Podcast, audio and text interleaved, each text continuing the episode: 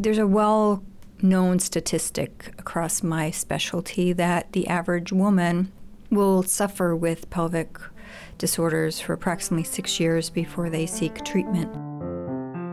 It's tempting to keep anything that's less than perfect in our lives hidden, to see things that don't seem right or that feel strange, and hide them away in fear of being judged. It's hard to open up, to let people know when something you consider private isn't going as planned. But it shouldn't be. So, in this episode of Overheard from Overlake, let's take a look at some of those issues commonly thought of as shameful or secret, and why that shouldn't be the case. This is Overheard from Overlake Medical Center. A healthy dose of stories about award winning, compassionate, and patient centered care. Our care is all about you.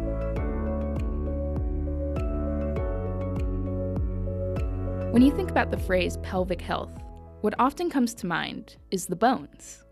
Those big, strong supports that span the width of a body. They give a person hips, a point from which the legs grow long.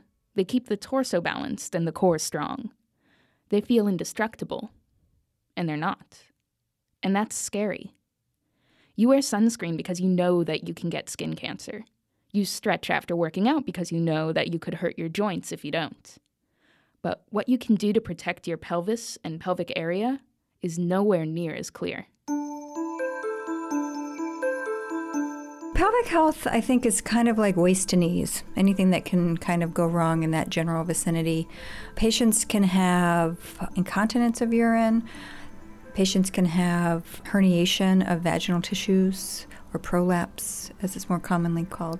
There can be pelvic pain issues, sexual dysfunction issues, bladder issues, bowel issues. Dr. Julie La Combe is a specialist at Overlake, working in female pelvic medicine and reconstructive surgery. She's worked in pelvic medicine for over a decade. I mean, here we are taking care of our family, taking care of our careers, taking care of our relationships, and we're, you know, working out and we're eating healthy, and all of a sudden, this very important part of our body, our our pelvis, it's it houses the birth center, it houses our sexuality in some ways. Suddenly, it betrays us it does something to us when we've done everything to, to, take to take care of ourselves. And so I do have patients that get a little anxious and angry about the whole situation.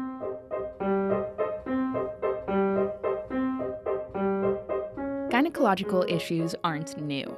In fact, they're described in the oldest known Egyptian medical text, the Kahun Gynecological Papyrus, which dates back to around 1800 BCE. It chronicles gynecological diseases, fertility, pregnancy, contraception, and more. It was thought that issues with the womb affected all of a person's body, a theory that would be furthered by the Greek physician Hippocrates. Hippocrates theorized that women had what was called a wandering womb, also known as hysteria. It was a creature inside a creature, a living thing that had a mind of its own and changed that of its owner depending on where in the body it moved to. It was susceptible to scents, traveling towards nicer ones and away from the less pleasant. For treatment, women were often told to chew garlic and smear honey on their vagina, to lure their womb back to its proper place. A wandering womb was said to cause heart problems, liver problems, respiratory problems, not to mention a whole host of neurological issues, from headaches to epileptic seizures. Your womb, the thing that created life, was something that controlled you. It took away your independence, leaving you susceptible to its every whim. And while scent therapy was thought to help, the main treatments were marriage, sex, and pregnancy.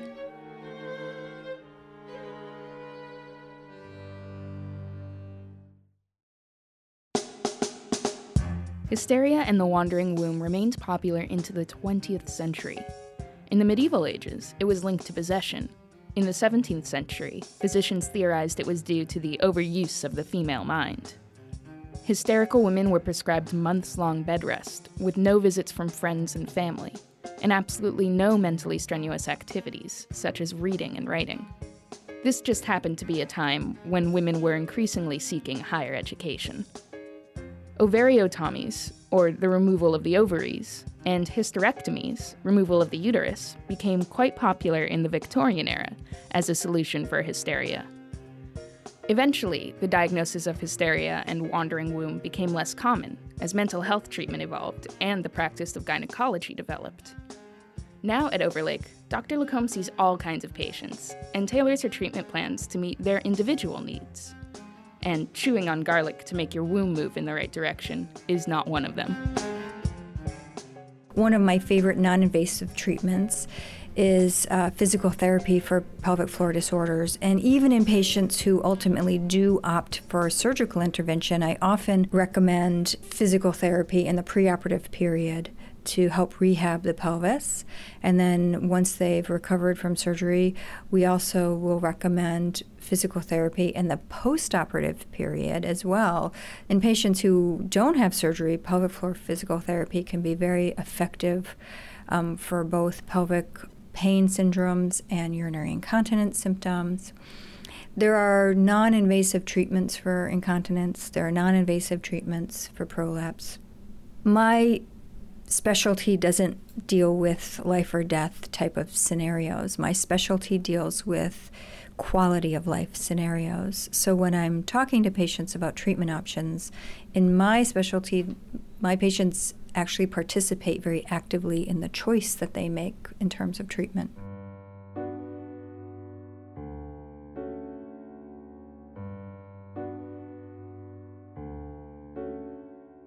For centuries, the pelvic region was condemned as the reason for women's ineptitude. It was why they couldn't participate in politics, or get an education, or work outside the home. It was looked at as something shameful, and the ghosts of those ideas live on.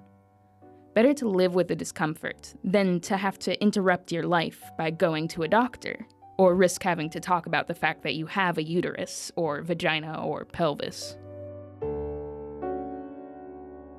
You know, back in the day, urinary incontinence, bowel dysfunction, sexual dysfunction, people just weren't super comfortable talking about that. But I think as urogynecology and female pelvic reconstructive surgery specialties have become um, more prominent in the community and across the country, that the conversation is starting to be more more accepted. I have patients even now that come to me and say that one of the reasons they didn't seek treatment earlier is because they were told by another physician that it was something that was a normal part of aging or a normal part of the fact that they had had children.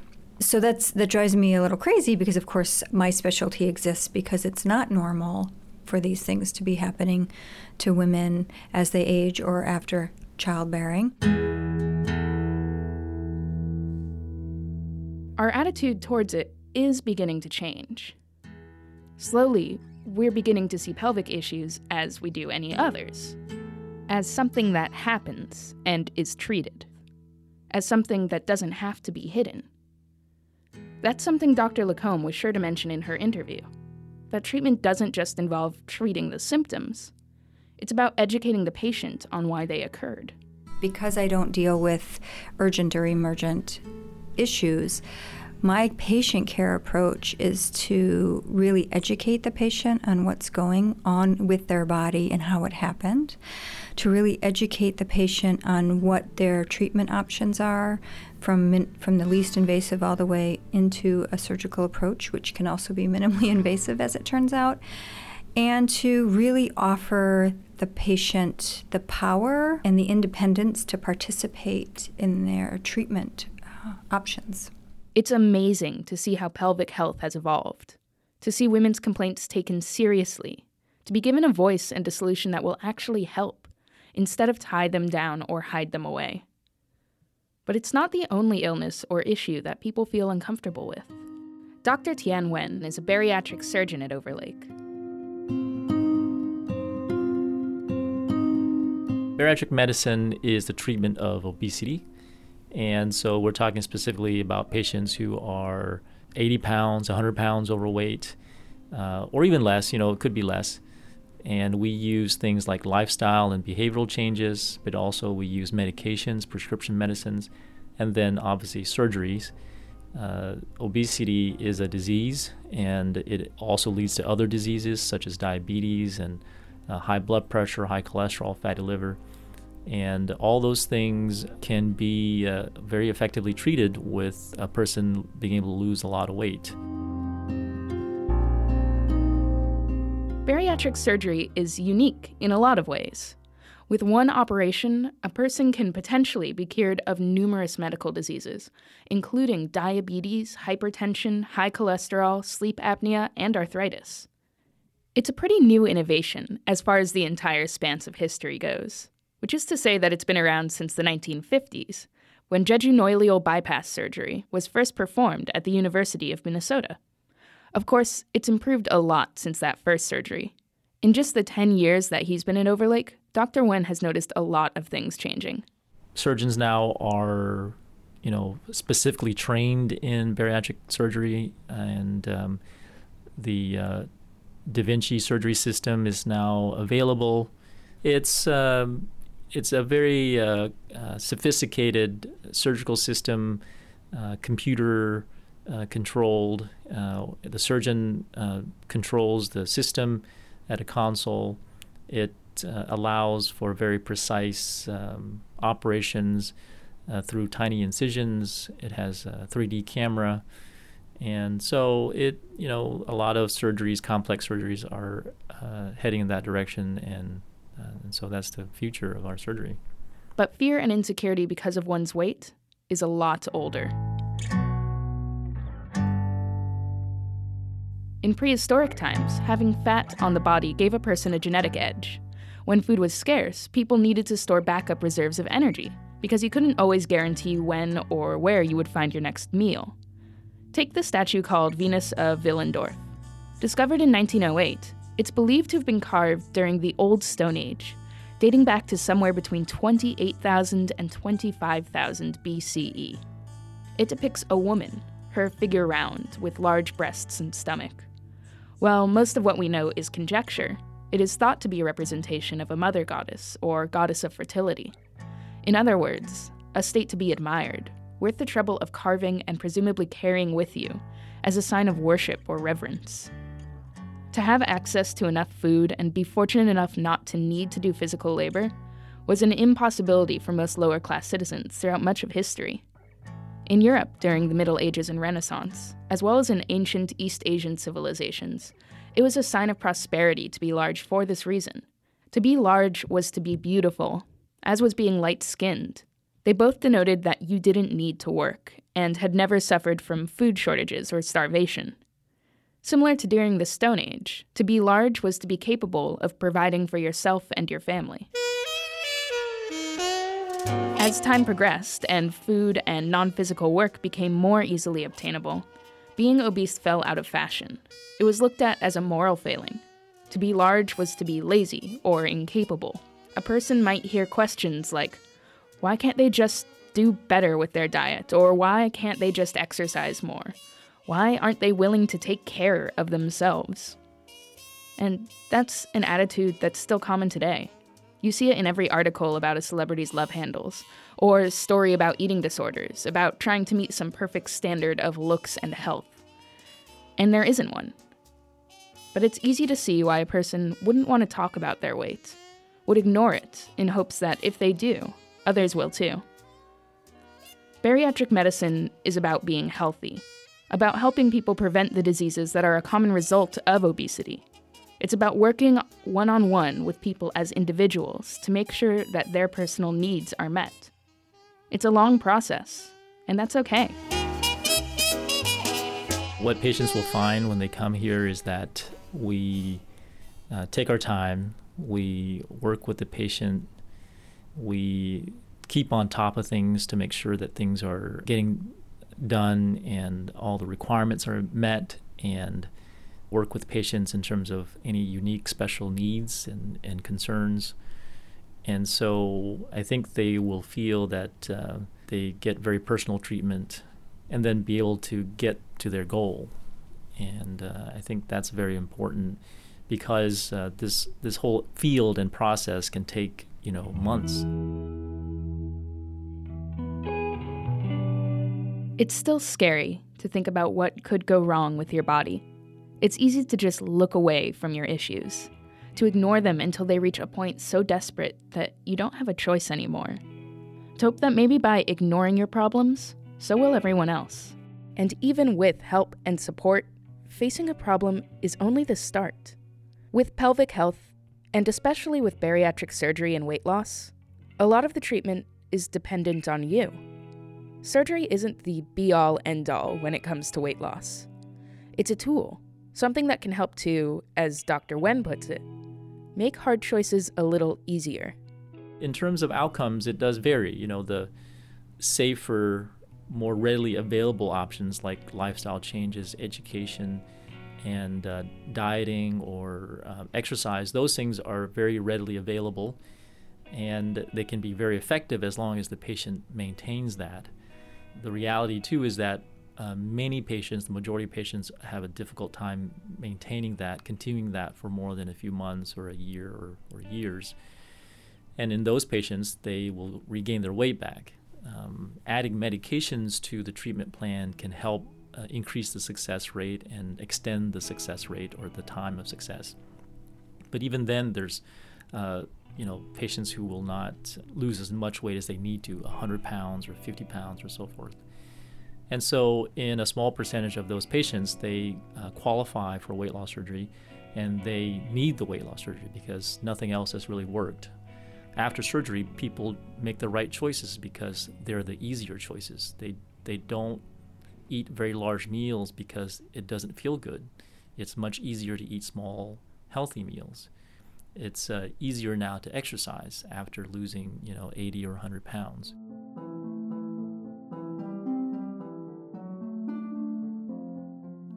Not every problem can be fixed, but that doesn't mean you shouldn't try. Start looking at those secrets head on, those hidden shadows that you notice just from the corner of your eye. And look at the pattern that they create, the web of stories and thoughts and life that they tell entangled as they are with the things, the thoughts, the emotions, the body that make up what you love. Being able to look at those issues and preparing for any that might pop up in the future is how you stay strong. Overlake works hard, making sure that it's a place where people feel welcome and like they can share those secrets. You can tell how deeply both Dr. La Combe and Dr. Nguyen care about their patients, how much they want them to feel proud, and more importantly, to feel comfortable. It's driven by the patient and what they're ready for and what they want. If a patient and their doctor feels like they need to lose weight, but they're not really sure what they want, or if the patient uh, isn't sure about surgery, then we can have them see our uh, medical weight loss specialist and our dietitian. And they can work on uh, lifestyle and behavior changes and then also offer medication. So, doing this without surgery. And you know, some patients will decide, oh, uh, you know, I want something even more, uh, have more weight loss, and this is you know not as uh, effective as I'd like, and so they can opt for surgery. Thank you for listening to this episode of Overheard from Overlake. I'm your host, Sarah Leibovitz. We are produced by Twisted Scholar in partnership with Large Media. If you enjoyed this episode, please consider rating and reviewing us on Apple Podcasts or wherever you listen and subscribe so you can hear what comes next. Next time on Overheard, the big ones your heart and your lungs. We focus on any diseases relating to the lungs, uh, whether it's a common cough or you can't breathe, so anything relating to the lungs. This is Overheard from Overlake Medical Center a healthy dose of stories about award winning medical professionals and patient centered care for the East Side.